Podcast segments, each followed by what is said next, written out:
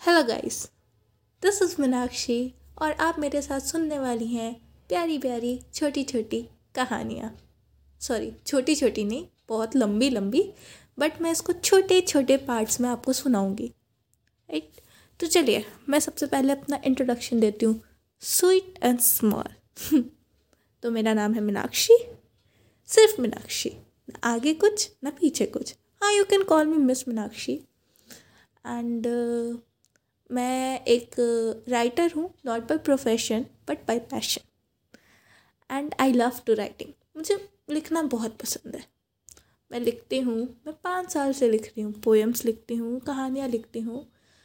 तो सोचा कि कहानियाँ लिखने के साथ साथ मैं आपको पढ़ के भी सुनाऊँ। तब तो मुझे फीडबैक मिलेगा ना, कि मैं कैसा लिख रही हूँ एक्चुअली तो एक मिनट मैंने ऑलरेडी वेस्ट कर दिया है आपका, अपना इंट्रोडक्शन और फालतू की बकवास करके तो चलिए, अब अपनी कहानी पेश करती हूँ आपके सामने। तो मेरी पहली कहानी, जो मैं आपको सुनाने जा रही हूँ, उसका नाम है strangers turn in to lovers मतलब अजनबी बने तोता मैं ना so cheesy right I know but उसका फ़र्स्ट चैप्टर जब आप सुनोगे ना तो आपको लगेगा okay I can listen it तो फ़र्स्ट चैप्टर है उसका एक अजनबी से मुलाकात। शाइना, रुक जाओ। पीछे से एक महिला चीखी, लेकिन शाइना चलती ट्रेन पर चढ़ गई। वह ट्रेन उसके सपनों की ओर जा रही थी। आसमान में ऊँची उड़ान का सपना।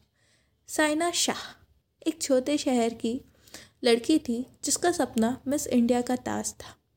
भले ही वो अपने सपनों को पाने के लिए पूरी तरह फिट नहीं थी, इरादे तो मज़बूत थे उसके, पर हकीकत से वो ज़रा अनजान थी।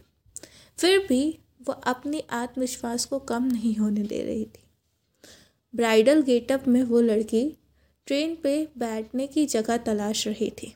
दो डिब्बों को पार करके उसे आखिरकार खिड़की के पास एक आरामदायक सीट मिल ही गई, या दो वर्थ का कंपार्टमेंट था एक ऊपर और एक नीचे और दोनों ही खाली थे।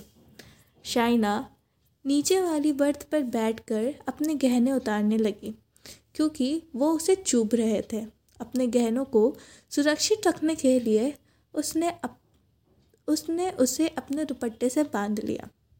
अपने मम्मी पापा के बिना अकेले वो पहली बार यात्रा कर रही थी। उसकी ये हिचक ने उसकी आँखों में आँसू का रूप ले लिया था।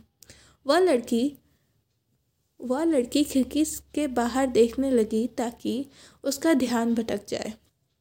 एक लड़की जिसने कभी किसी बात के लिए अपने मम्मी पापा को ना नहीं कहा था, वह अपने सपने को पूरा करने के लिए उनसे दूर भाग गई। यह उसके लिए मुश्किल होने वाला था, क्योंकि उसके पास ना तो कोई फ्यूचर प्लान्स थे और ना ही ज़िंदा रहने के पैसे। अरे, क्या ये आपकी सीट है? एक अनजान लड़के ने मुस्कुरा के उससे पूछा। शाइना ने उसे अजीब नज़रों से देखा। उसका काजल लाइनर मस्करा उसके आंसुओं के साथ बह रहे थे। वह समझ गया कि वो ठीक नहीं है। उस लड़के ने नीचे देखा और कहा, हा हा हा, ऊपर की वर्थ मेरी है। आपको परेशान करने के लिए आई एम सॉरी तुम क्या कर रहे हो ये? वो तुम्हारी सीट नहीं है। तुम एक अनजान लड़की को अपना टिकट कैसे दे सकते हो? टीटी को क्या जवाब दोगे? और अगर इस सीट पे कोई और आ गया तो क्या होगा? उस लड़के के अंदर के शुभचिंतक ने उससे पूछा। उसने इन सवालों को इग्नोर करते हुए अपना सामान सीट के नीचे रख दिया। उसने देखा कि लड़की उदास चेहरे और कहीं खोए हुए बाहर देख रही थी। उसके खुले घुंघराले बाल सामान रखने के टाइम उस लड़के को बहुत परेशान कर रहे थे। उसने धीरे से उससे पूछा, क्या मैं तुम्हारी सीट मोड़ सकता हूँ ताकि हम दोनों यहाँ बैठ सकें? शाइना सिर हिला के साइड में खड़ी हो गई। उसने सीट मोड़ दी और फिर उसे आराम से बैठने को कहा, hello, I am Kartik, you?